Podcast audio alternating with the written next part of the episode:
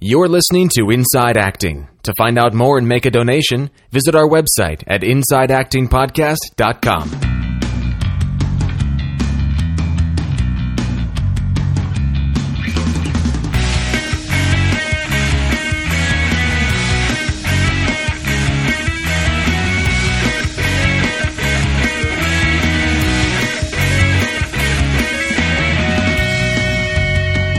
and welcome to episode 102. 10 true. What oh true! Of Inside Acting.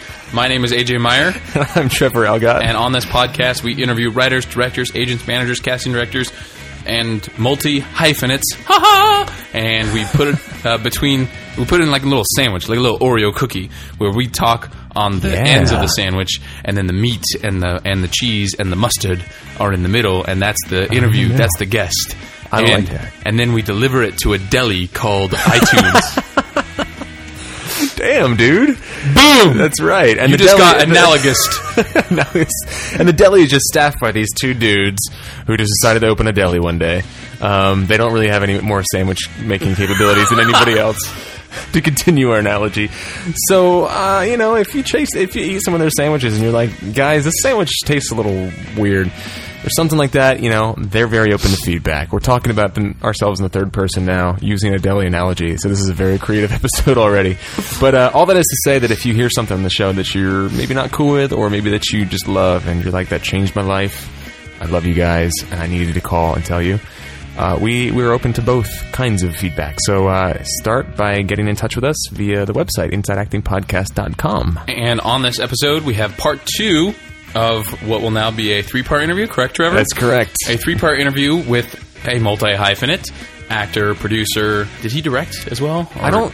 I think he was involved in the directing. I wouldn't say he's a director, but I would say that he did have creative input. Let's say actor, producer, uh, Mr. Oh, actor, producer slash friend, Yes, Ace Marrero. yes, longtime friend of the show. So stick around for that.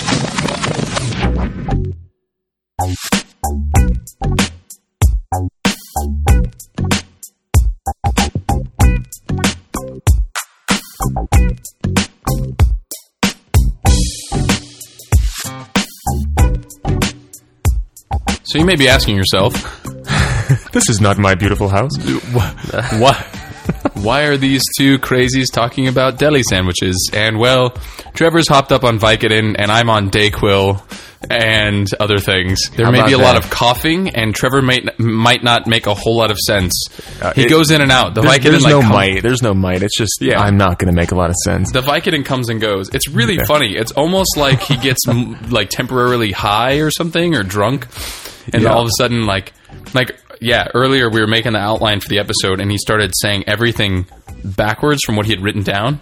I was like, dude, that's your name and that's my name. You're flipping it. But you know what? My wrist doesn't hurt at all right now. So it's it's a give and take, man. Pro and con. it works out great. So uh, there it is. How are you, man? Tell him about pennies. Tell him about the pennies. Oh. so I ran into this um, this really cool chick over the weekend uh, at an event, and I was showing her my scar because chicks dig scars. and um, she she used to be in like sports rehab, physical therapy type stuff. And I asked her, you know, what what can I be doing for this, short of of going to a full blown physical therapist, which I'm going to do. It just hasn't happened yet. So you know, I was like, in the interim, what can I be doing? And she gave me a couple pointers, and she said one thing you can be doing is is doing like really kind of specific dexterous type stuff, like picking pennies off a table or off the ground or something, something like you know, kind of difficult for your fingers to do. And I was kind of like, I was like. Picking pennies off a table, like really, like I got this. I've been like doing all sorts of crazy stretches. I can pick a penny off the table, lady. And uh, and I got home and I was like, all right, let's let's let's pick a penny off the table. And it was like for ten minutes, I was like, fucking penny, come here, damn it! You know, it took forever, man. And it was the hardest thing, and my fingers just I would wish not this was a video episode so we could see you like fumbling around on the table. That's pretty much uh, how it went. And I tried it again today, and it's still the same. So I got a I got Oh, a long God. way to go with this thing, man. That's so funny. Um, yeah, but what I've been doing actually, uh, just to kind of put a positive spin on this, is I've been taking a picture of the scar every day, and it heals. To, for me, at least, because I it's on my arm, I see it every day. For me, I see it healing a little more every day. So I'm taking a picture every day, and at the end of like six months or whenever it finally starts to fade into the rest of the skin, I'm going to do a little time lapse video oh, creeper! to show how it like just like faded in. I'm I'm kind of stoked about that. Th- These are the things that keep me afloat during this difficult It does. time. It does sound cool, actually. Yeah. To be completely honest, yeah, it so- sounds really cool. Um, but that's that's really all that's new in my world, man. It's just picking pennies off a table, really, and not having very very much success, uh, and staring at my scar. How about you, man? What's new in your world? Your show opened. Oh my god! We talked about that actually. Your I show love opened. you. Yeah, my show uh, opened. Well, I talked about um, booking this feature on the last episode, and I shot it this weekend. That's right. So- you had just one day, right? Yeah, it was one day one day shooting um, on Sunday. Unless they call me back, let's all source that. It Shall we? happens, man. It happens. Yeah. Um, maybe some ADR because there was like some really weird audio stuff that day. We were outside and they, they ran out. It's, you know, it's uh, lower budget films. They ran out of microphones at one point, and you know, of course, the leads had to have the they ran out of microphones. They ran out of the lapels. Oh, like they didn't have enough for the, the cast members. Yeah. Okay, so they, gotcha. well, they had enough for the stars of the movie. Gotcha, but gotcha, they were gotcha. all in the scene. Like I was in the scene. I was in a scene with like every star in the movie save like two. And they weren't boom micing it also. They were backup? boom micing it also, but somebody made a joke about ADR, and I was like, "Yeah, bring me in, buddy. I'll More take money." It. I'll take it. Yeah, Cool, cool. Um, so there was that. Uh, it was cool, man. I got to hang out with Adam Brody and Leighton Meester, and it was. I mean, you know, that is I is on- amazing. I don't know who the second set. guy is, but that's still amazing. The second guy is actually a girl. I don't know who the second girl is, but that's still amazing, and she's yeah, probably yeah, hot. Uh, she's cute, man. She's cute. They're, they're I don't want to I say. called it, I don't want to say too it. much because they're actually dating. No, it was cool. Like you know, I was in actor holding, quote unquote, which ended up being like this guest house because they had base camp and the place they were shooting, and they were like three houses away from one another. And they actually, it's crazy. I was talking to somebody. I don't think they were. I think they were like an AD or something like that, not like a locations scout or something. But they, I found out that they found these places on my pick of the week, which we'll talk about later. Airbnb, way. which is why it's my pick of the week. Um, Awesome, awesome. So they were like three houses away from each other, and we went and it, the actors were being held in like this guest house um, that was like when you walked outside of the guest house, you were in the backyard that was the set Right. that we shot on.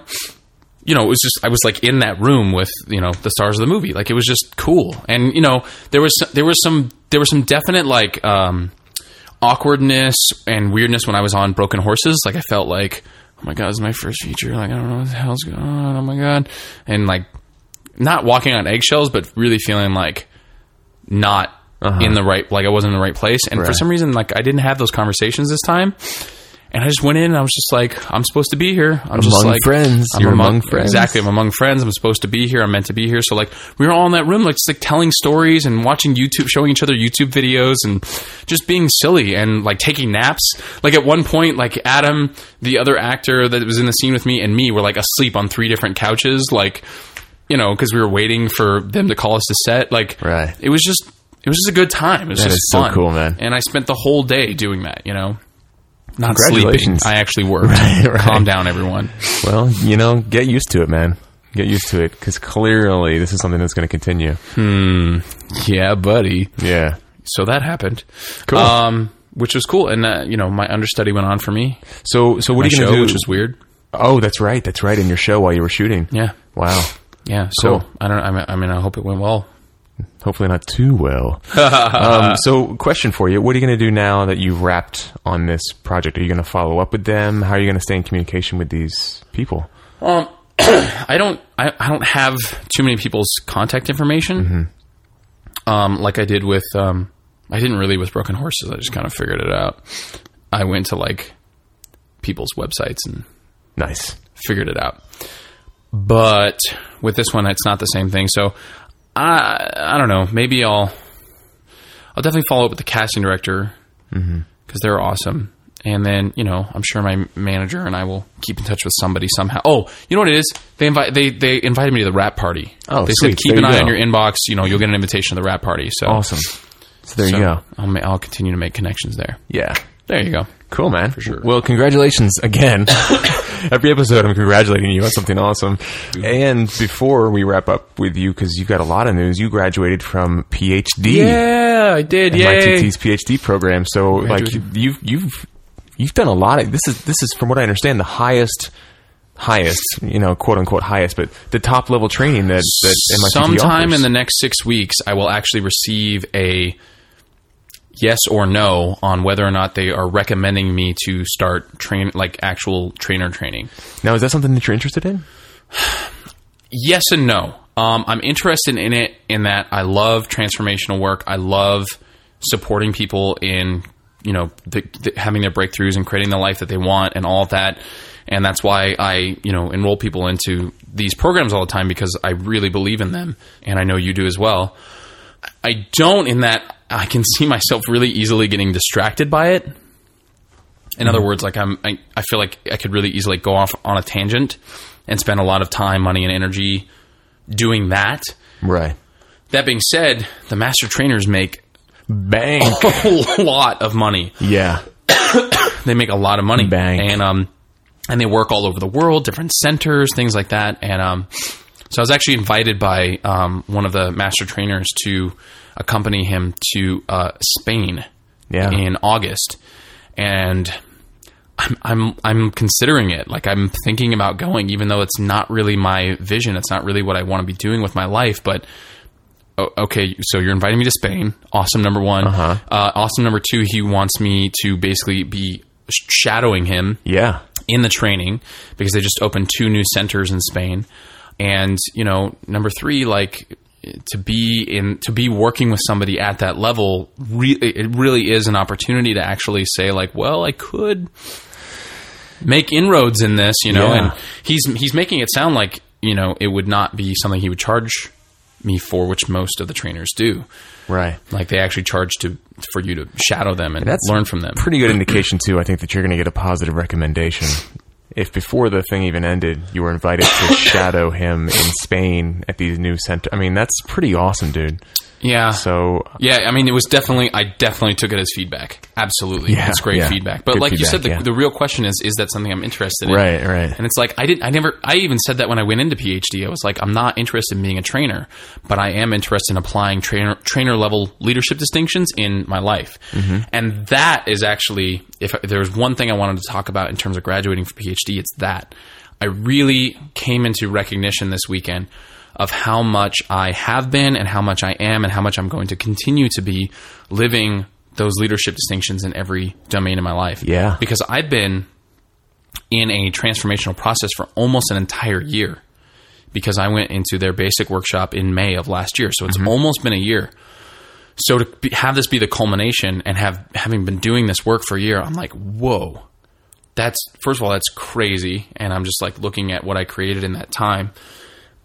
And number two, the results are starting to show up. So like two feature films, plays, you know, I've done two two professional theater productions, two feature films since then, um, voiceover work. So in terms of my career, the results are starting to show. And also I'm applying those learns and those distinctions in every area of my life. So like when it comes to relationships, familial relationships, romantic relationships, f- financial, uh, my, my money and finance domain of my life, career, you know, health and fitness, like it's being applied in all these different areas and I'm seeing results and seeing progress in all of those different areas. This weekend very much not only felt like a culmination of the work that I've been doing, but it also very much felt like a springboard a springboard into uh, into the rest of my life. Like essentially, Uh-huh. like from here I go, I continue. From here I go up. right. From here I keep doing the work, but but really applying it in my life. Not that I haven't been before, Right, But yeah. that I really have been, am, and continue to be applying it in my in my life. Yeah, yeah. See, this I recognize that this is a difficult kind of juncture because, like, I'm thinking now of all the people that have dreams. You know, they graduate from school and they've got their dream, and they take some. I mean, to kind of kind of analogize a little bit, but you know, I have a lot of friends who graduated from school and they they had theater degrees and they were excited they work in the industry and they took a job at an insurance company or something.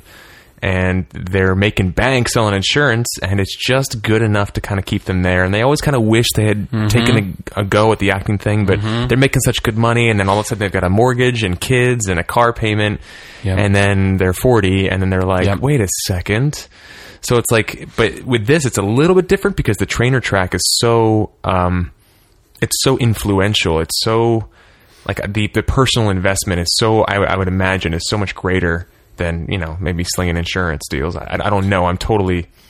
Well, you know what I mean? Like, but at the same time, it's like I could see how that could just suck you in, and then ten years could go by, and you could go, "Wait, I, I, I was going to be, I wanted to be an actor." Yeah. Well, I mean, look, I, my vision for my life and my vision for the world is to transform the entertainment industry. I love that. Yeah. So You were saying it the if I get to do that as an actor, great. And if I get to do that as a transformational trainer, or both, I mean, regard, you know, I think I said I can't remember if I said this on the podcast, but one of the the guy who created the PhD program, one of the first things he said to me was either on like the very first training weekend of PhD or early on in the program. He said, "I don't want you to be an actor who occasionally leads. I want you to be a leader who happens to act." right, And I think everyone should approach their life that way. It's like whatever it is that you're passionate about or whatever it is that you quote unquote do for a living, that's a doing, but your ways uh-huh. of being should be you should we should all be leaders in our life and in every domain of our lives. And that will quote unquote trickle down to every Yeah, aspect, yeah. everything that you do. Yeah, and you know that's that's like a direct to draw another analogy. Um, in the voiceover class that I was teaching on Tuesday, this came up a couple times with the material. Is people, you know, we talk about characters, and when you when you're doing um, commercials or different copy that requires you to be a specific character or put on a dialect or something, you know, th- there's a very big distinction that needs to be made when that happens. And I know a lot of our listeners are familiar with this concept, and that's do I be the character and try and give them what they want, or do I be me and modify a piece of myself to to kind of go in the direction of that character?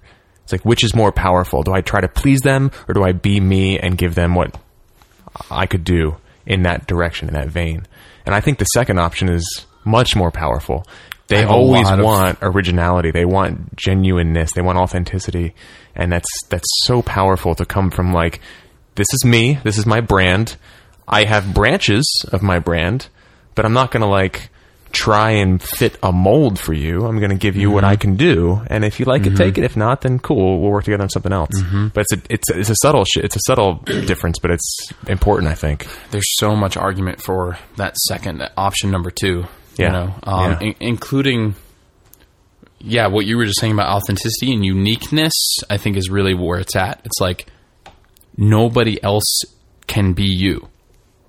Mm-hmm. So be the best you you can be, and no one else is going to come in with that audition. Yeah. No one, because no one can replicate you or who you are. There was there was a spot uh, there was a spot during the Super Bowl that we talked about in the class on Sunday. Um, Target usually, I'm sorry, Walmart usually has a, their slogan, their positioning statement is um, "Live better, pay less." Walmart, and it's usually phrased like that: "Live better, pay less." Walmart. It's beh beh beh. Um, but for the Super Bowl, there was a commercial where it was not geared towards their typical audience. I think most Walmart commercials are geared towards kind of like the housewife, like 30, 40 something mother. Um, if you just kind of look at them generally speaking, very few are actually directed specifically at like the guy who like builds shit on the weekends in his backyard and likes to tailgate with his friends and stuff like that. There's a few, but not many. Right, but it was during the Super Bowl, so they this- changed it. Yeah, and so the guy who who did the voiceover for that didn't do live better, pay less, Walmart. He was like live better, pay less, Walmart. Like he just totally switched it up. And the conversation that we had was did the guy book that job because he brought that to the audition or did they tell him to do that? And I hmm. think it's probably the former. I think he probably went in hmm. and was one of the very few actors who was like, this is geared towards guys who grill on the weekend. They don't want to hear live better, pay less, Walmart. They want to hear like something more kind of in their vein. Yeah, in their, gritty and Yeah, so earthy. I don't know, just a thought that popped into my head when you Interesting. were talking Yeah. about that. Yeah. That's great.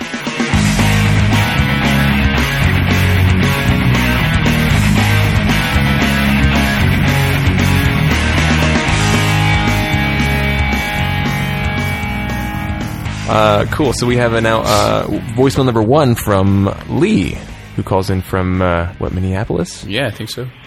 Hey, Trevor and AJ, this is Lee Foster calling from uh, Minneapolis, Minnesota.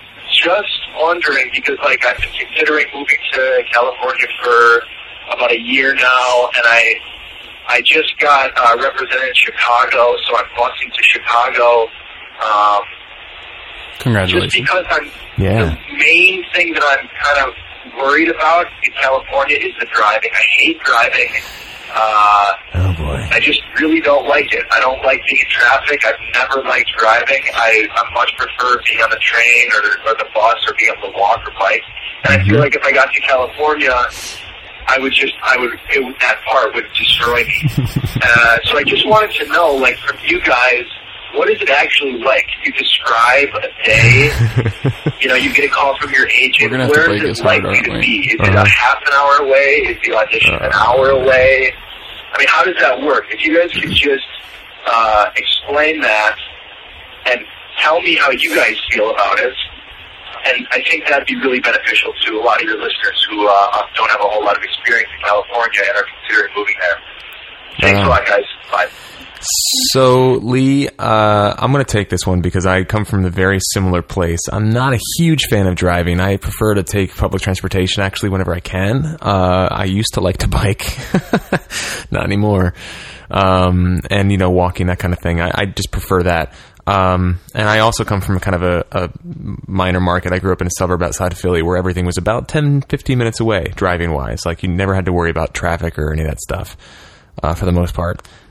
That said, uh, get used to sitting in traffic in LA. When you said, is it like you go to an audition, sit in traffic for an hour, and then you go to another and it's an hour and a half? I mean, a typical day, it varies on where you are and, and the time of day, but generally speaking, you're going to spend several hours uh, of your time every day sitting in traffic.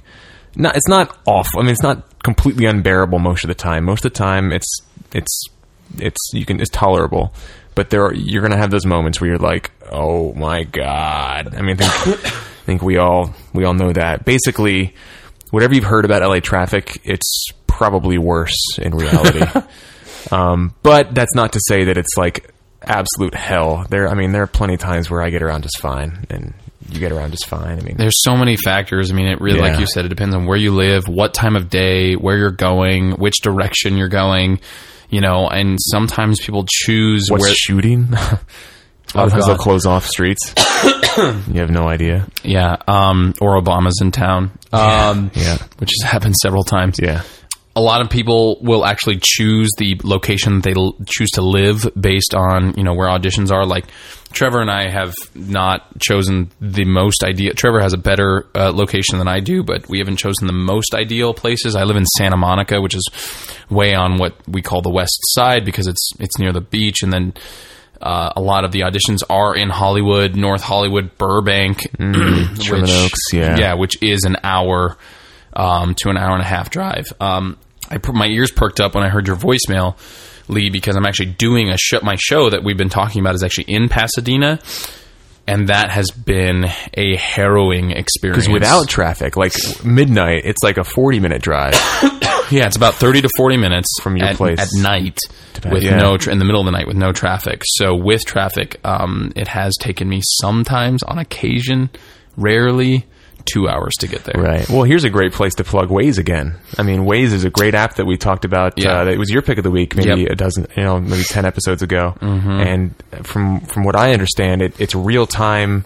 It actually gathers information from from other Waze users, and based on how fast you're moving, where you are, it will actually redirect you into side streets. So you can use the fastest route Yeah. to get somewhere. And so that's been a lifesaver, I know, for for both of us. Yeah. Well, and then Ben and I have started. I mean, I don't know if you do this, but Ben and I have started um, putting in the address and starting it, and then just leaving it like on our desk while we work. If we got to be somewhere, Oh, so no we can way. watch the arrival time tick up, and then when it gets to about, be about like you know 15 minutes to when we're supposed to be there, we'll leave. That's a really good idea. You know, so wow. Wow. you know, it's whatever you can do, but it is something that it just must be dealt with Uh-huh. in Los Angeles. Yeah. And, you know, I would say if you haven't listened to episode six yet, Oh, with Lee, Nancy? Yeah. you might want to go back and listen to that because she is a uh, carless actor in Los Angeles and she makes it work, you know. And Trev has made it work, and he can't drive right now because of his wrist, and he has made it work at other points in time in the past. So it can be done. It's just not ideal, especially if you do as much as Trevor and I do. Like we're involved in a lot of things. Like we have thrival jobs, we have jobs that we've created, we have you know jobs that we do, we have jobs that we do as an independent contractor, we have our theater company, we have the podcast, we have auditions and stuff, building our career as an actor. You know, uh, we do we often do theater, like we're involved in a lot of things. So a day is pretty packed, meaning we got to get from one place to another and do it rather quickly and expeditiously. And a bus ride typically doubles the time that it takes to get anywhere you go. At least, yeah, yeah, it, it can be done. You just need to do a hell of a lot of planning and set your expectations. Yeah, I mean, I hope that paints a realistic picture, um, and that helps, Lee. So, thanks for the question, and I hope that people listening that had were wondering similar things. I hope that uh, hope that doesn't scare you too much. Okay, so we're going to jump into the second part of our chat with Ace. This is the, the middle part of the interview. We'll have the uh, the tail end next week, um, and this interview picks up where we left off with part one. So we, we kind of jump into the middle of a conversation about him basically connecting with this producer um, that is uh, this writer director producer who has kind of facilitated him kind of creating his career over the past few years. So enjoy this, guys, and we'll see you on the other side.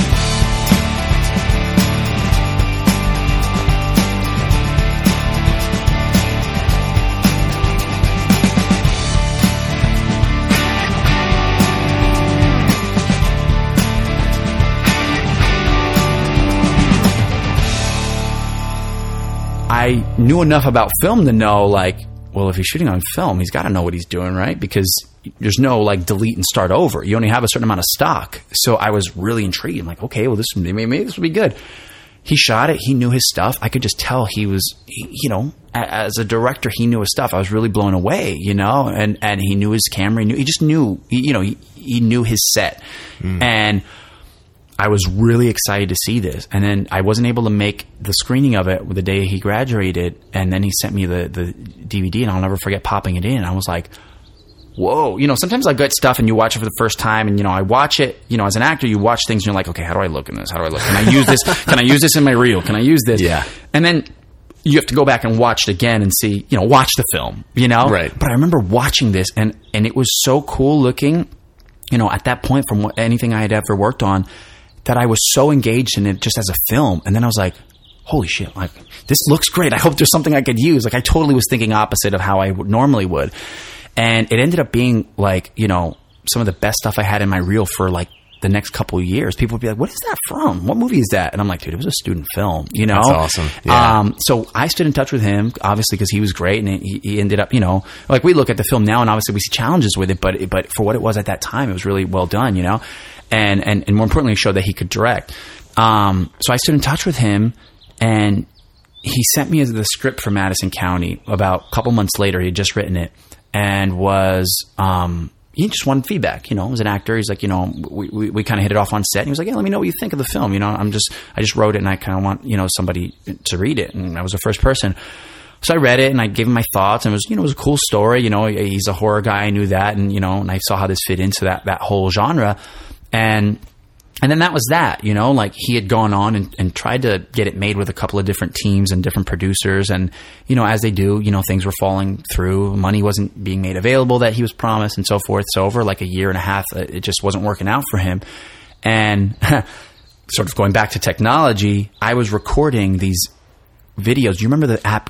Uh, I think it was called Kick or Quick. K I Q. W I I K, right? It was What- like it was like the Twitter, but for video. Yeah, right? it was like Q I K or something like Or that. Q- yeah, okay. I forget what it was, but you know what I'm talking about. Yeah, it was when the, yeah. the iPhone, the original iPhone, didn't have video, and they made this thing that you can record video and and yeah, and then tweet it or whatever it was. You know, before Twitter was around. Well, I was recording all these like sort of. You know, it was just like you know, turn the camera on yourself type of POV I remember I, saw a couple of them. Yeah, with you your know, dog like- uh, Wolfie. Exactly, with Yeah. Wolfie. Like we'd be on a hike, and I did like a little series, like outdoor LA free, you know, workouts or something. And I'd go to all these spots around town and you know record these videos.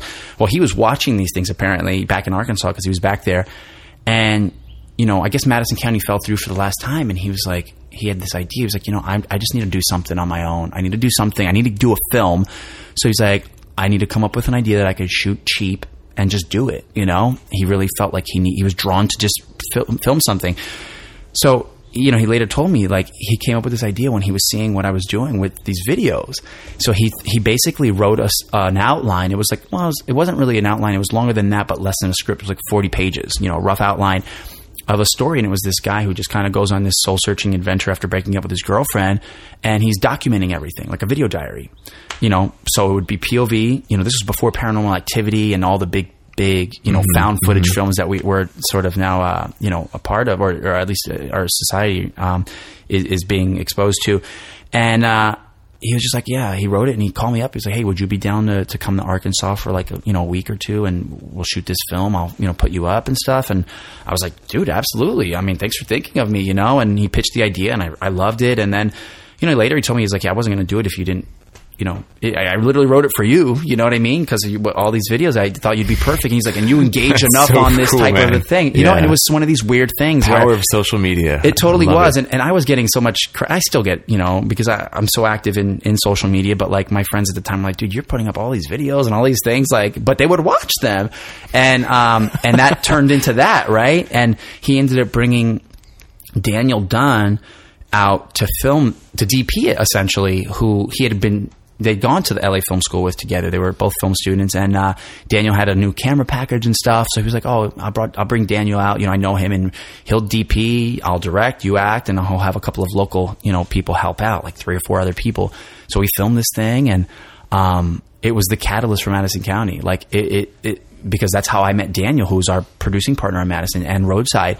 Um, Daniel and I hit it off, and then Daniel was like, you know, I know you were trying to get this film made. You know, he's talking to Eric, and he's like, let me take it, let me read it. He's like, because I think I could get money for it. You know, um, so he read it.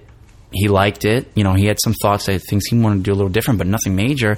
And he told Eric, he was like, dude, I really like what you did with no money for this other film. Um, you know, I would love to do this film, but I want Ace to be in it. I really like Ace. Like, is there a part for Ace? So, you know, he and cool, Eric man. spoke about that. Yeah, and it was one of those. I mean, you know, to get that phone call from Daniel, he was like, "Oh, you know, have you read Madison?" I'm like, "Yeah, I- you know, I, I read it, you know, a year ago, or whatever." And he's like, "Well, I, I, I'm going to produce it for Eric. I'm going to get the money." And he's like, "But I told him I'm only going to do it if you're in it. Would you want to be in it?" And I was like, "Uh." Thank you. I mean, No you know, pressure, that's, man. That's a great question. I mean, you know, I that's I felt so honored, and and I told him I was like, yeah, I was like, you know, he's like, do you know what part? And I was like, well, there's one part that I really liked, and I, I'm not sure if he's changed it or not because I gave him actually notes. I remember about it, you know, because there were two characters that seemed similar, and I was like, I think you can combine these, you know, and and it was the part I ended up playing, you know, and he was like, you really, you don't want to play the lead, and I'm like, no, it's not really the part that appeals to me the most, you know? And I was like, my agents are going to always send me for those parts. Like, I want to play these parts because these are the parts that I'm not mm-hmm. going to get sent in for, the, the, you know, the asshole boyfriend or whatever, you know? Yeah, like, yeah. I, I am going to get the leading man parts always going, you know, in terms of audition. So he was like, all right, you know, and then he asked Eric. Eric was like, well, I mean, I kind of had something totally different in mind, but he's like, dude, you'd be great, you know? And we were, the biggest challenge was then finding my sister because I'm an ethnic guy now in this part, and we have to find a girl that looks like she could be my sister, you know. But uh, that was sort of it, and then I was just in it as an actor. Um, but at the time, SAG Foundation was doing all these awesome uh, panels and stuff on producing, on independent film producing. Yeah. And I just showed up one day and they were doing a panel. It was like Henry Priest, and all these guys have become gone, you know, to become friends of mine. Henry Priest, um, uh, and then a guy named Tom Tom Malloy, and then there was another producer who I, I never did actually get in contact with, but those two gentlemen I did, and they just were talking. I'm like, man, I, I I love what they had to say. I ended up buying Tom's book. He has a great book out there. It's called Bankroll. It's really great if you're ever interested in independent, you know, film producing. Bankroll? I By- believe it's called Tom Malloy? Tom Malloy, yeah, and I believe it's called Bankroll the film or something like that. But if you look up Bankroll Tom Malloy, you could find it. Cool. We'll link it on our website for sure. yeah, and he it was just very it was very current. Like he talked about social media, he talked about all these things that I didn't see other older films mention. You know, like today's time. You know, and even Yeah. since that's changed, and he's done an update of the book, but it just felt very current at the time. In 2010, I was like, wow, this is this is really relevant right now. You know, so I was I read the book and I was take continuing to take these classes. And that's when Daniel approached me about being in Madison County, and I was like, "Well, maybe I can parlay this into producing somehow this thing with them. So I just started giving them. I asked just actor questions. I was like, okay, you know, is this going to be done this way or this? Or, you know, like unions and all this different stuff. And and I just started giving him information, and he was like, "I don't know. I've never produced a film. Eric never produced a feature, so he, none of them knew." And I was just offering advice from what I had learned, and then before you know it, it, it kept on where he kept picking my brain, and then I was in my mind, I was like, "Okay, you know what? I'm going to talk to him and see if I can come on as a producer. And he hit, asked me first before I could. He was like, Wow. dude, you're doing so much, you're going to get a producing credit. And I was like, okay. And I was like, if I'm going to get a producing credit, I'm going to earn it. So I want to be more of a producer, a more involved producer. And I mean, the rest is history. You know, like we, we all work so I mean, we have such a simple model, but it's like it's uh it's sort of just a unanimous thing. Like you know, if if we all get we all have to be on board for what we're going to do, and it's three people. So sometimes two people want to do one thing and one the other. So we just have to. All find out, a, yeah. a, a hash it out and, and find it and and thankfully Daniel's the money guy you know he's focused on like you know we always joke we're like dude you're gonna be like a Harvey Weinstein like he's gonna be the guy producing you know and like he has that mindset Uh-huh. Eric's obviously the creative and I'm the guy in the middle sort of balancing out the two you know and, and and and Mm-hmm. You're the actor producer. yeah. exactly you know so You're the Bryan Cranston or the Michael C. Hall. right Yeah. you know and and so we just really worked well together and then you know I, I ended up i mean you know as a producer i do a lot on the film man like you know it's not one of these like you know just a title like i I, I you know i mean obviously you know you, you've seen so many different things that i've posted but like I, I mean i was involved with the editing you know we all were in there offering notes doing things based off of our own perspectives you know and like as an actor i'm so focused on the story you know and and there are times where they'll laugh where you know I'll cut out some of my stuff, you know, or I'll say, I don't think we need this there, or, you know, show somebody else here. I don't need to see this of me because it's not the strongest way to tell the story. And I'm Right. so involved in that. That's my biggest thing, you know? And,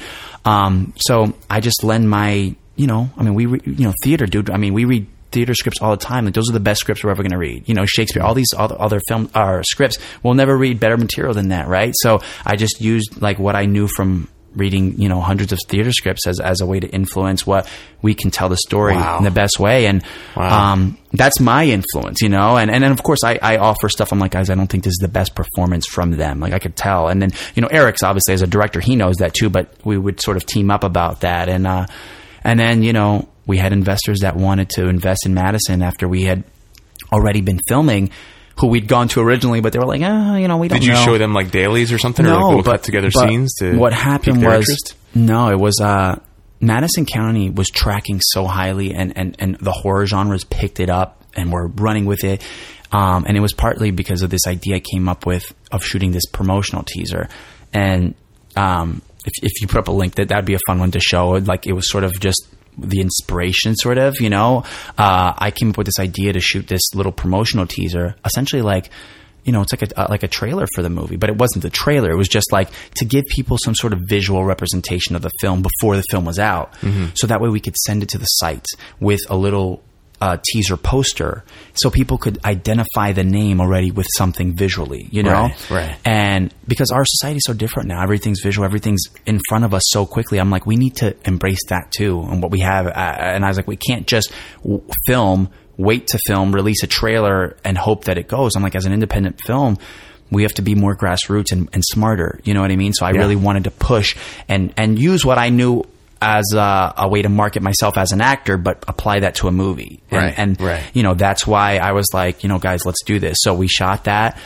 We actually, our Germany deal for the movie was offered to us when we released that teaser trailer No that way. we shot for a Just hundred based bucks. on that? It literally was the same deal we ended up taking two years later. Was the first deal that he sent us based off that. It wasn't even the trailer, but he thought it was. And you the know? budget for that thing was a hundred bucks. It was literally like I think it spent 114 bucks. Oh, you, know? gotta send us a link for that. I would Uh, love oh yeah, to see and, that. and, and and and priced out like the fa- the things that I pulled. Like we shot on this pig ranch up in uh, I forget um I'm blanking uh somewhere somewhere north.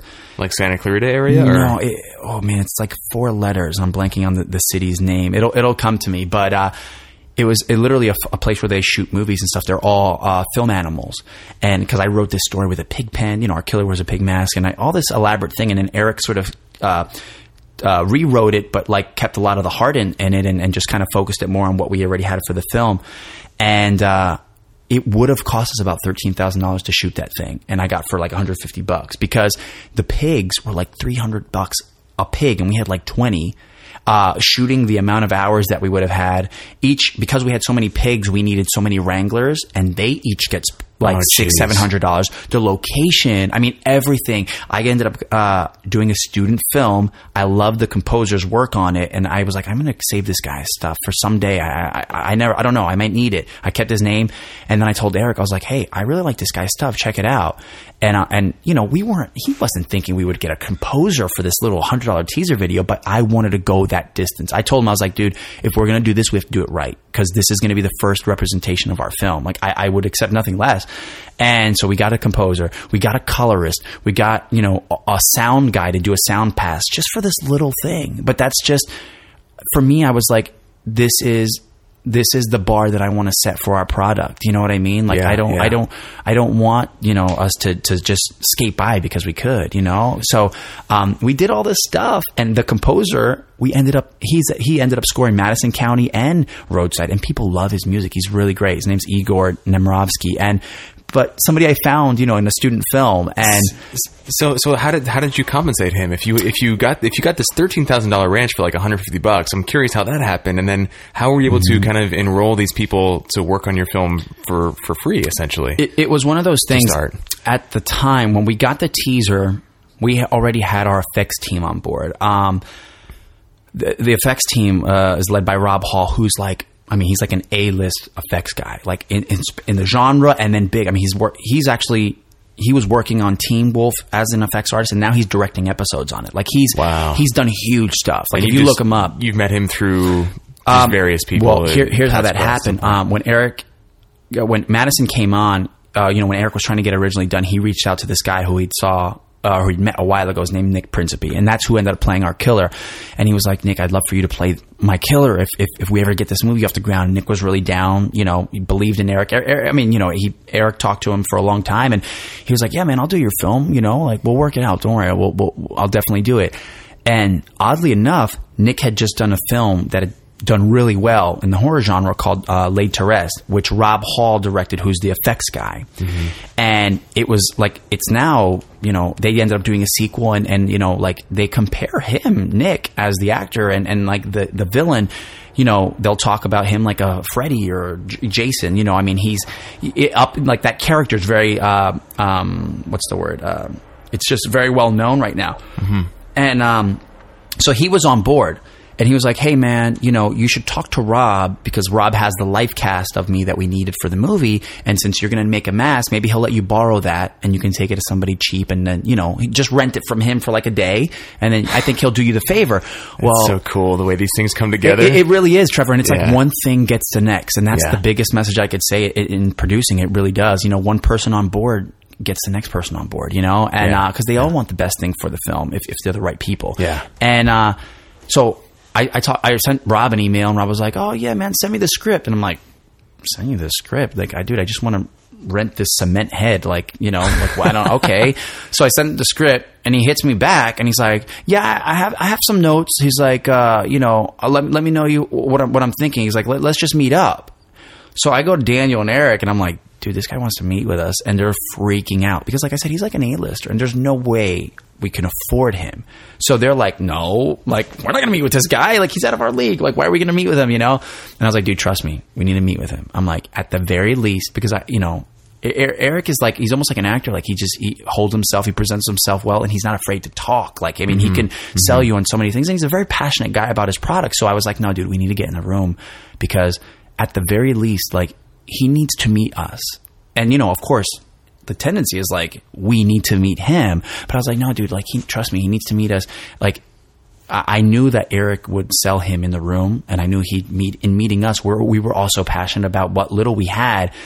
That I, I, I knew it would work, and, and and they're like, "What do you mean?" And I'm like, "Dude, trust me. Like, if it's not now, he'll remember us for the future, you know." And I was like, "This is about you know longevity." So I was like, "Let's meet with this guy." So we went in, and this guy had our script lined out, notepad, like uh, what do you call it, uh, post its all over, and he was like, "I want to talk about how we can amp this up." And we're like, and all you did was you just wanted to rent, Just wanted to rent from him, and he just took head. the script and was like, Yeah, and he literally Wow. was like, he was like, guys, I, I want to do this with you guys, but we, I want to find ways to amp this up. And we're like, he's just, it was for like an hour. We're sitting in his location where all these like, he worked on t- the Terminator series, so he's got a Terminator here. All these, he worked on Pineapple Express, so he's got uh, Seth Rogen's fake whole body that looks identical right there. Like all these huge things. We're sitting in like a lab and surrounded by these great, you know, art pieces that he's made for these movies and shows and he's t- pitching us on why he's going to do the, our movie. And they're looking at me like we're like we must have hit footsies like thirty times. Like, is this serious? Like, what? Why is he saying this? And Daniel, of course, the money guy is like, dude, we can't afford him. We can't afford him. No, we can't afford him. I'm like, just chill, just chill. We don't even know what he's saying yet because all these things were coming on. And I'm like, That's he. I knew in my head, I'm like, I told him we have no money. You know, like little money, no money. I'm like, there's no way. There's no way he's going to assume that we can afford his rate. Right, you know. right. So you know after about an hour of being both excited and then just scared to shit about what this guy's going to say when it's finally done about how much it's going to cost, you know, after getting us so excited, he, it, it, the conversation just ended where he was like, all right, we're going to do this. You know, we're going to amp up the kills and design the masks and stuff. And it was just left like that. And I was like, we're all just looking at each other and I'm like, So you gotta say, yeah. And I'm looking at Daniel, and I'm like, Daniel, you gotta ask him. You gotta ask him. I'm not gonna ask him. You gotta ask him. And Daniel's like, um, all right, um, uh, this sounds great, um, but about the money, like how, and you know. He, he just laid it out, and he was basically like, you know, I mean, he's a Southern guy too, and he, he loved Eric. They hit it off great, and he was just like, "We'll work it out, save this much, and and we'll be good." And that much was doable for us, for sure. And it was beyond Wow. a deal for us, like beyond so a deal. I mean, it, it literally was like us shooting us a you know at that time fifty thousand dollar film, and and and saying, who- I mean. Who like Daniel Day just won the Oscar? That's like saying you know like you know Daniel Day or one of the other you know nominees saying yeah I'll do your film like that was the equivalent for his you know for Right, his right, uh, the gap was for you guys, exactly yeah. for his for his uh you know specialty. So we were just like oh my god oh we uh, wow. Like we there's a video i took on quick of us like in the car after and i'm like who you know I, I was something silly and i'm like who's excited? I'm like yeah it really sucks if you don't have almost human on your team and we're just like yeah you know. But it ended up working Yeah. out. So when i went to the pig guy going back to the teaser that was already on board so now anybody I talked to that was even remotely interested or knew the genre, whether they knew him or not, I could say this movie, this movie, this movie, this movie, this movie, this project that he's worked on because he was totally like, use my name, guys, don't even worry about it. Right. Like That's he gave us that permission. Absolutely, and help he really was just really work. gracious with with offering that to us. And so, you know, the the pig ranch, they didn't know. They didn't know who he was. They were but I was presenting it like so passionately and just you know, I had thought it out and I felt so comfortable saying, we're doing this film. We don't have a lot of money, but we have these people on board, A-listers, this and that. Like, we'd love to shoot there. If you have a day that nobody's there, you know, I don't care, Right. you know, like just half a day, you know, we'll make it work. We just would love to shoot. And the guy was like, yeah, all right, you know, you could come out here and shoot, you know. He's like, well, there's going to be motocross back there on this day. And I'm like, I don't care. We're going to, we'll shoot no sound. And it, we were already planning to shoot no sound. So it worked out. So literally we just, you know, I mean, it was just a lot of luck and just using other people's moment, using momentum to build more momentum, you know? How and cool, then man. How by the time it got to Igor, you asked about the composer. Again, like I said, hey, we just shot this thing and we had cut it together already. So when he saw it, it was like, well done at least, you know? And then I said, oh, we're shooting the feature. This is just a teaser to show. We're shooting the feature this day. It wasn't like, hey, we're using this to raise money to shoot the feature. The conversation also helped because we had the money. It was just like, hey, we're shooting this movie in the summer, but we shot this to sort of give a, a little, you know, video representation. So it was a different conversation. You know, it wasn't Right. like they knew they were going to be a part of something that was doing that was going somewhere. And I was like, we don't have money to pay you for the teaser, but like we're still looking for the composer for the movie. So if you know you guys work well together and you want to jump on board and we can make that work, you know, financially for you. You know, this may be great for for us all. You know, and he did it, and that he did it for free, and like a lot of people did, and then and then we ended up using him on the feature. I mean, it ended up going great, and then for roadside, you know, we used him again. I mean, he was it was fantastic, you know. So it was Yeah. just it was just really being resourceful and just you know, I mean, we everybody can identify with that. You know, it's just you know, you get if you're really excited about what you're doing and passionate, people will b- jump on board to help out. You know, and then all you need is one person who says. wait, my friend also does this. If you need this guy Right, still, and and not not that not only that, it's like investing, right? Like like we always learn in, in, in Tom's book, he talks about like when you get an investor, once you, it's the hardest is to get that first person, but once you get that first person. The rest are, are, are a lot easier because nobody wants to be the first person to give their money or Right. whatever it is, whether it's a money or a service. So once you get that first person, it's so much easier because you're like, when you're talking to the next person, you're like, well, I got, the, you know, we have this person on board to offer this, this, and this. And they're like, oh, so now not only do you take away the, the concern of them being the only person to like risk, mm-hmm. but now they're also like, well, shit, I also don't want to be the person to miss out on it. You know what I mean? Yeah, so yeah. they, they don't want to not be invited to the party. So that starts to play in. Yeah. So yeah, in producing a film, once you get one piece lined up, the person who you have lined up wants to support the film because they want it to do well. They also don't want to be the only person risking, so they're going to offer out help. And then their friends, you know, like it's just a community thing, man. Yeah, yeah. And I'm starting to realize, and I've said this before in the show, but that, that and I'm grossly oversimplifying this. This is like just saying, oh, actors just say lines. But, Mm-hmm. but like I'm, I'm realizing that producing is really just a fancy word for organizing stuff and asking for stuff. That's really, 100%. that's really all it is. And for some reason, it becomes this big insurmountable title in Mm-hmm. my head. But when it comes down to it, it's really it, people that produce aren't any smarter than anybody else. They just they just they just put things together. They connect things and make spreadsheets and Yeah. ask for things for less money than they cost and stuff like that. You know, No, you're 100% right. And I mean, you know, you- you're doing this podcast. I mean, you, this is all producing in, in, in a sense for you, you know what I mean? And in a different way. Um, but you're 100% right. And, and it's funny, like after Madison County, people would come to me and they're like, some of my friends who, you know, were just friends. Now they're like, hey man, um, can I ask you some producing advice? And I'm like, what? Like, who am I? Why are you asking me producing advice? I have one film, you know? But I didn't realize, like, I was, I, I was doing two things. I was sort of, um, selling myself short, but also, um, like, you know, feeling like way, you know, it, I, this is, you know, it's, it's, it's way, um, what, what's the word? Uh, you're, you're, you're pumping me up too much. Like, this is not at all, you know what I mean? Like, Right, right. this is not that. But, you're right. You're 100% right. Like producing is it's just a lot of uh, like these simple things and that's what I would tell people. I'm like, really I, I was never trained for it. I, I took a couple classes, I read a book, but that's not training for this. I, you know, I never interned, I never did any, any of this stuff. Yeah. It's just a sensibility. Like it really is. It's just it's it's a mindset, you know? And and I do think it's very easy, you're right, but it's also it's it's also very difficult to, to do it well because here's the difference like I think you're a very motivated person and you know you're, you're obviously you're self-driven and you do all these things. These are natural tendencies that, that you have that also lend itself to like a producing you know as well. It would work well with that. But not everybody is like that. Like, a lot of producing is time management being proactive.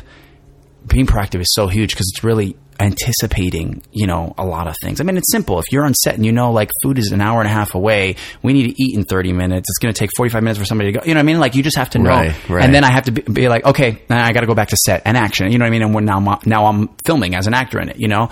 But it's hard for those types of things, you know, not everybody can really sit there and process those things. You know what I mean? In tandem, yeah. Yeah, and, and, and some people are better than others. Like Daniel, Eric, and I, we each have individual strengths as producers on, on our films, for sure, you know, and, and we learn from each other. But um, there are so many basic things that are just like, like I said, we're all doing it. We're all Yeah. doing it. Now, some can do it, you know, different things better, for sure.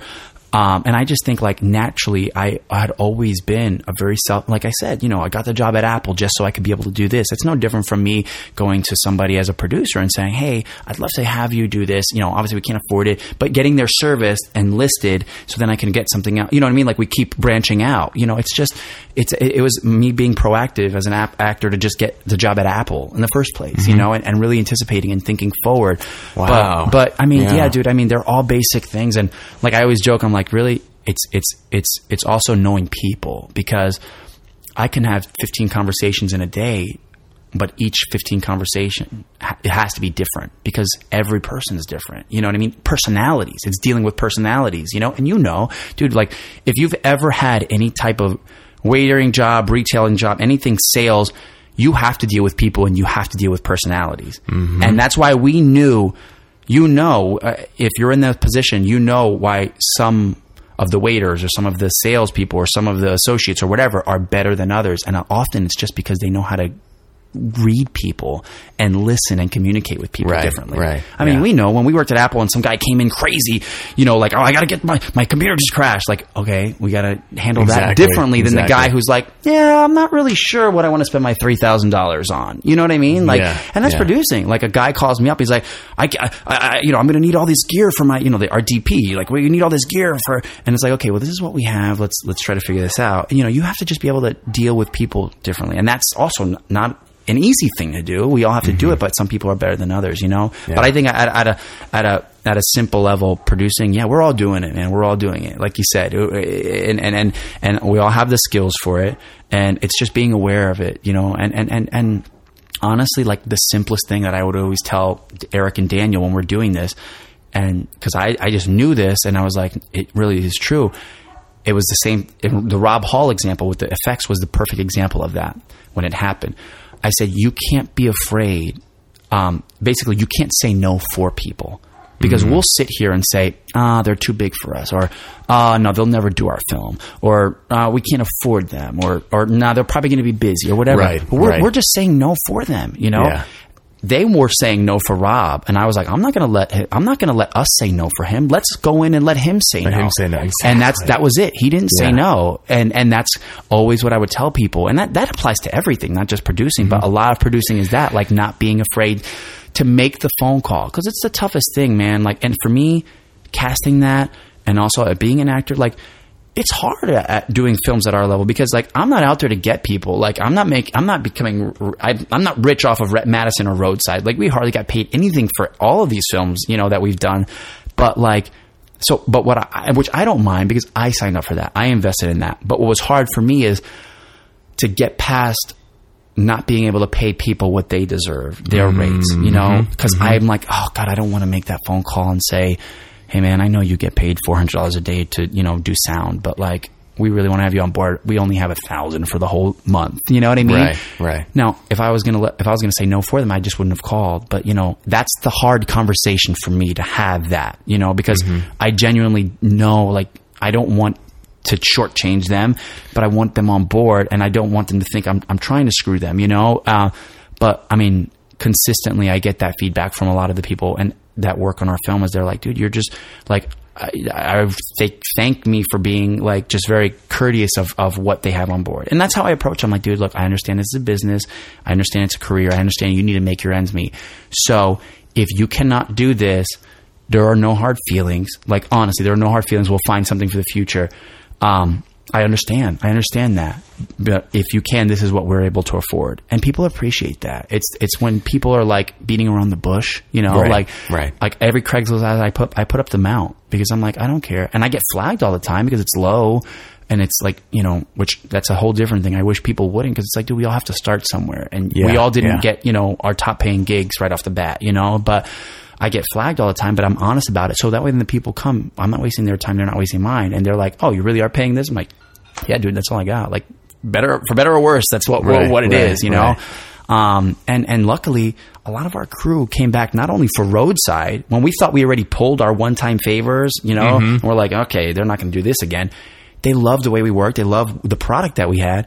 They came to us. I was almost saying no a lot for that because I was like, I can't reach out to them again. I don't want to be that person. I've already, they've already gotten paid so little for the first one. I don't want to call them up again and be like, you know, I don't want them to think that I'm saying, hey, dude, you weren't worth getting more. You know what I mean? Yeah. Like, so I didn't. And then somebody approached me and they're like, why didn't you call me? And I was like, oh, dude, I mean, we couldn't offer you any more than we did, you know? And they're like, I don't care. We would have done it, man. I love working with you guys. And we had so many return to not only that film, but the second film, it- it- like the third film Eric did, which I wasn't a part of, but to his as well. Cause it's just Yeah. people like working with good, good people, you know? It's so funny. I noticed that time and time again in this industry that people uh, they get to where they're going mm-hmm. because they're such gracious people. Because they're Right. they they're not concerned about the money first and foremost. You know, it's obviously an element, but it's not like it's not what it's all about. They just want to do mm-hmm. good work. It's a labor And of that's, love, That's man. how they get to where they are. it, it really is. Yeah.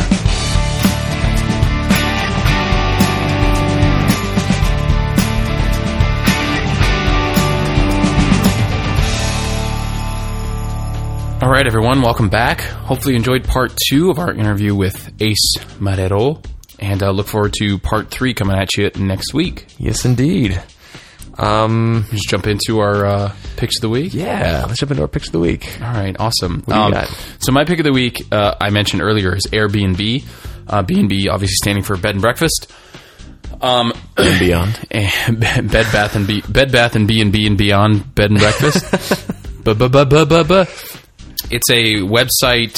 Well, I mean, people may already you know know about this, but it's a website slash service slash iPhone and Android app um, that essentially allows you to book rooms in people's homes or apartments or whatever to stay in, um, for, you know, for one night, two night, you know, a week, whatever. You can also put rooms up for rent if you say live in a house or apartment or something, and one of your roommates is going away for an extended period of time. Obviously, you want to check in with your Right. landlord Right. or something. Don't want to Yeah. do anything uh, uh, to piss them off or, um, or do anything illegally. But what I love about what I learned this weekend is I had never thought about using it to actually book a location or f- scout a location. So for all you uh, budding producers, directors, writers, maybe even location scouts out there, um, it's another resource to actually use to find a set. Wait, I didn't know you were using it to scout a location.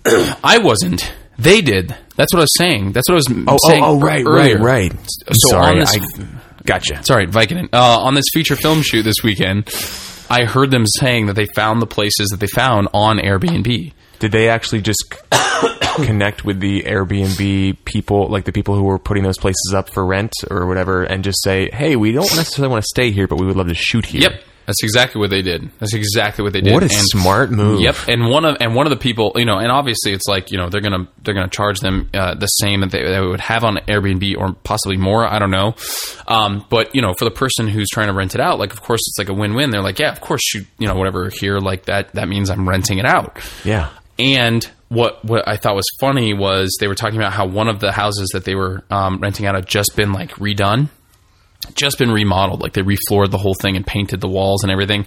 And apparently, it's kind of a well known fact that if someone uses your location, your uses your home to shoot, it's going to get destroyed. They were saying this, and I was like, "Really? Is that like a thing?" And they're like, "Yeah." Um, and they were talking about, they're like, "Yeah, we might actually have to like redo these floors again, even though they were just redone because you know we." Um, we're shooting in it. So anyway, I just thought that was interesting. So it has a tie into the entertainment industry. And it's also just like nice thing. I just uh, did a trip down uh, from San Francisco back down to Los Angeles, uh, taking the one um, on the coast, and I stayed in. Uh, I used Airbnb to stay in, in Carmel, which is like a super nice place, and Santa yeah, Barbara Carmel's gorgeous. and Santa Barbara, both of which are like gorgeous, gorgeous places, and they were. It was not that expensive, and the people I met were super cool, and you know we. It- Like I just stayed in, like Yeah. we just hung out, like at their place, and like you know it was like nice to meet you. And sometimes they'll make you coffee in the morning or breakfast or whatever, Yeah. and tell you where there's some cool places to check out in that area. And Yeah, I was gonna say that's that's the coolest thing is that you're staying with a local who can kind of direct you to all the cool shit that's that's around. You know, Yeah. all the history, all the the kind of cool stuff that maybe the tourist books don't pick up on. You know, mm-hmm. so just check it out. There'll be a link on our website, so so so check it out. yeah, awesome, man. So my pick of the Your week. pick of the week. My pick of the week is uh, is a food product um, because that's been my focus as I'm kind of healing my wrist. I've done a lot of. I'm, I'm an analyzer. I'm a supporter analyzer. Uh, so I like to know everything possible about something before I start it, or if I don't have a choice, then I've already done it. Like this wrist surgery, for instance, uh, I like to know everything about it post surgery. So um, in all my research, I was looking at you know how to heal bones faster and how to you know mend muscles faster and how can I basically hack my body to just finish this phase of things as quickly as possible. And what just came back over and over again was unsurprisingly diet, diet, diet. Lots of greens, lots of fresh fruits and vegetables, lots of water, blah blah blah. And uh, I've been drinking this awesome stuff um, that I'm sure podcast listeners have heard me talk about before, and I definitely have been talking about it on our fitness challenge group. It's called Shakeology. It's made by Beachbody, the company that makes P90X and Insanity, and it's this nutritional drink. It's like a powder. It's like a protein powder, but I drink the vegan kind, so there's no animal products used in it. but it's like superfoods out the ass Um, not literally, but like you get just tons of like crazy like stuff that you can only find in like you know Uruguay, like in the rainforest of Uruguay, some special tree roots and some. I mean, a lot. If you're a health nut, you probably have heard of a lot of these things, but um, a lot of it is just really potent stuff, and and I can tell that it works because of the way I feel when I drink it. And it's not some weird Kool Aid. It's like it really is just really high quality, super healthy stuff. I am not normally the kind of person that recommends supplements and things like that. I think the supplement industry is for the most part a big sham and a big ripoff, and I think it screws a lot of people out of a lot of money. I'm very much the kind of guy who's like, why don't you just eat fresh fruits and vegetables and you know, you know, wild caught salmon and grass fed beef and you know, like gluten free everything else, and just enjoy a natural diet. Like, why go buy this powder or superfood whatever thing? But Shakeology is the exception, um, with a, with a few others that I'd love to talk about some other time. But uh, I, I love this stuff. I can't can't recommend it enough. And if anybody's interested in trying some, I can send you a sample. So just uh, get in touch with the podcast. Disclaimer: I'm a Beachbody coach, so if you do end up purchasing a bag of this, um, I do get a commission on it. But if you purchase it and you're like, actually, I hate it, you can actually finish the whole bag and send the empty bag back. And and then actually, I don't think you have to send it back. You just call them and say, I didn't like it, and they'll, they'll refund your entire your entire amount. So Wow. there's there's really no risk to you, and it's it's amazing stuff. And the worst thing, the worst case scenario is you waste a few minutes on the phone canceling your order, and you get 30 days of this awesome bag of stuff, uh, which I guarantee you will love. I'd be so surprised if somebody tried this and was like, I don't like it. That, that would be really surprising to me. So uh, that was long, but that's my pick of the week, Shakeology, and uh, link is on our website. Awesome. We also have a listener pick of the week. Real quick, Lee Vang writes in uh, with 20 reasons why going to the gym is a huge waste of time. And uh, it is basically a collection. It's not what of- you think. It's, not what you it's think. not. It's uh, it's a collection of of gifs basically, and a GIF for the for the uninitiated is like an animated photograph that just kind of repeats over and over again. Is that a accurate description? Yes. Um, when you he- when, when he said he's saying gifts dot gif yes, thank you. apostrophe s not That's- gifts that's as the- in a present Right. yeah Dot .gif is the file extension um, and it's it's different than like a dot .jpeg for instance because a dot .jpeg is just a photo but a, a gif is is uh, several photos that just play in succession over and over over the course of you know two three seconds. When you see it you'll know exactly what we're talking about. But anyway it's just a bunch of those and it's just people like basically epically failing on their exercise equipment Just And hurting themselves, at, at first i was like this is stupid but like after like the 12th one i was like actually this is hilarious so there it is uh, check out we the like website watching for that link Schadenfreude. Yeah. For those of you who are Avenue Q fans, There you go.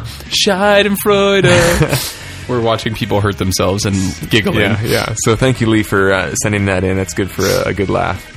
Uh, and I think that does it for episode 10 True. Yes, let's Yeah. wrap this baby up. Let's wrap her up. So, um, lots of different ways that you can communicate and be engaged with the podcast. Um, obviously, first place you want to go is, uh, is our website, insideactingpodcast.com, and you can leave a comment on any of our posts there.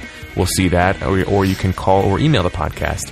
Email address is insideactingpodcast at gmail.com, and the phone number to leave us a voicemail preferably about how much you enjoy this little thing we do, is 213 2 actors. That's 213 222 8677. And uh, what haven't we done yet? Facebook, Twitter, Facebook, iTunes. Facebook, Twitter, and iTunes are all Inside Acting. Um, and of course, uh, last but not least, you can donate to the podcast by going to our website at InsideActingPodcast.com. You can do a one-time lump sum donation or become a patron, which will get you on our beautiful website. yes, indeed. In fact, we have a new patron that we we we didn't mention at the beginning of the episode, which is uh, Oh, Tiffany. yeah. Tiffany Hudson. Am I saying that correctly? I think so. Yes. Um, she came to your effective listening for the actor workshop, Yes. I had the chance to meet her there, and she's very cool and had some nice things to say about the show and uh, obviously about your workshop, which was very nice things to say, worthy. Is that a sentence?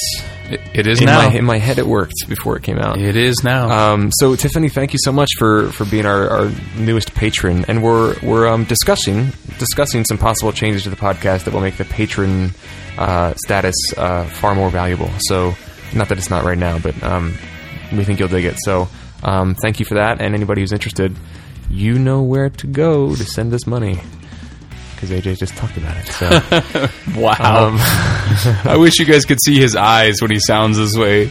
It's like this 30 yard stare, like, I'm on Vicodin. It's funny, you know, everybody reacts to it a little bit differently. And and uh, when I was taking three pills a day, four pills a day, when I was like fresh out of the surgery and this, my arm was like a balloon still, it was so swollen. I, I found that I almost like built up a tolerance to it. Either that or the pain was so great that they weren't as effective as they should be. But I don't remember being this kind of groggy when I would take it then. I think because I was just so addled by just what was happening to my body. But now I'm kind of like I'm sort of back to normal, and so when I take it, it really does a number on me. um, and I have a few left. If anybody wants to buy them. oh my God, stop pushing pills on the podcast. We're going to get shut down. I was, I was, um, I was laying on the couch watching TV uh, in Philly, and I saw a news article. This is like a day after my surgery, so I had Percocet, Vicodin, and Celebrex, and three bottles around me, and I saw this this news story about these two teenagers who were like arrested and thrown in jail for basically selling Vicodin and Percocet on the street for like thirty dollars a pill. And part of me was like, hmm, how bad is this pain? I could put up with this. I can put up with this. Come here, kids. A couple thousand dollars. so funny. No, well, I'm when I kidding. first I'm got kidding. here, they're not for sale. I'm kidding, they're not for sale. They're mine, all mine. When I first got here, Trevor was like, I've only got a few left. But I got a whole bottle of Percocet. he was like so excited. I'm like, oh my god, oh my god, Yeah. my co-host is addicted to drugs. Yeah. Yay, surgery! And you got to be careful because they are addictive. I mean, the doctors schooled me very thoroughly on on the addictive properties of these drugs, and they were like, "No refills. Be careful.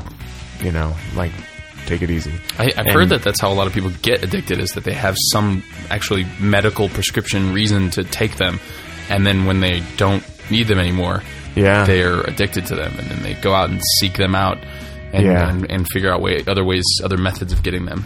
I think a big part of it is having an addictive personality, so to speak, whatever that whatever that is. Um, I, I don't believe I have that, but you know, we'll see. I got six pills left, so we'll Oh my out. god. Join us next week. Join us next when week. Trevor is going through withdrawals, sweating and shaking. Kick- yeah, kicking and like I having know. seizures. You're just going to carry that episode. oh my god. Um, or I'll be at super happy because I've moved on to a new drug. Tune into 103. Yeah. Find find out next week. Is Trevor addicted to drugs? da, da, da. It's like a soap opera around here. So I think that does it for episode 10 true. Get us out of here. Get us out of here. For episode 10 true, 10 true, I'm Trevor Algatt. I'm AJ Meyer. We'll see you next week. And in the meantime, go connect with your family, friends, brothers, sisters. I've been surrounded by a lot of people dealing with death lately, mm-hmm. and life is precious. So go connect with your family, connect with your friends, Amen. give your give somebody you love a hug. We'll see you next week.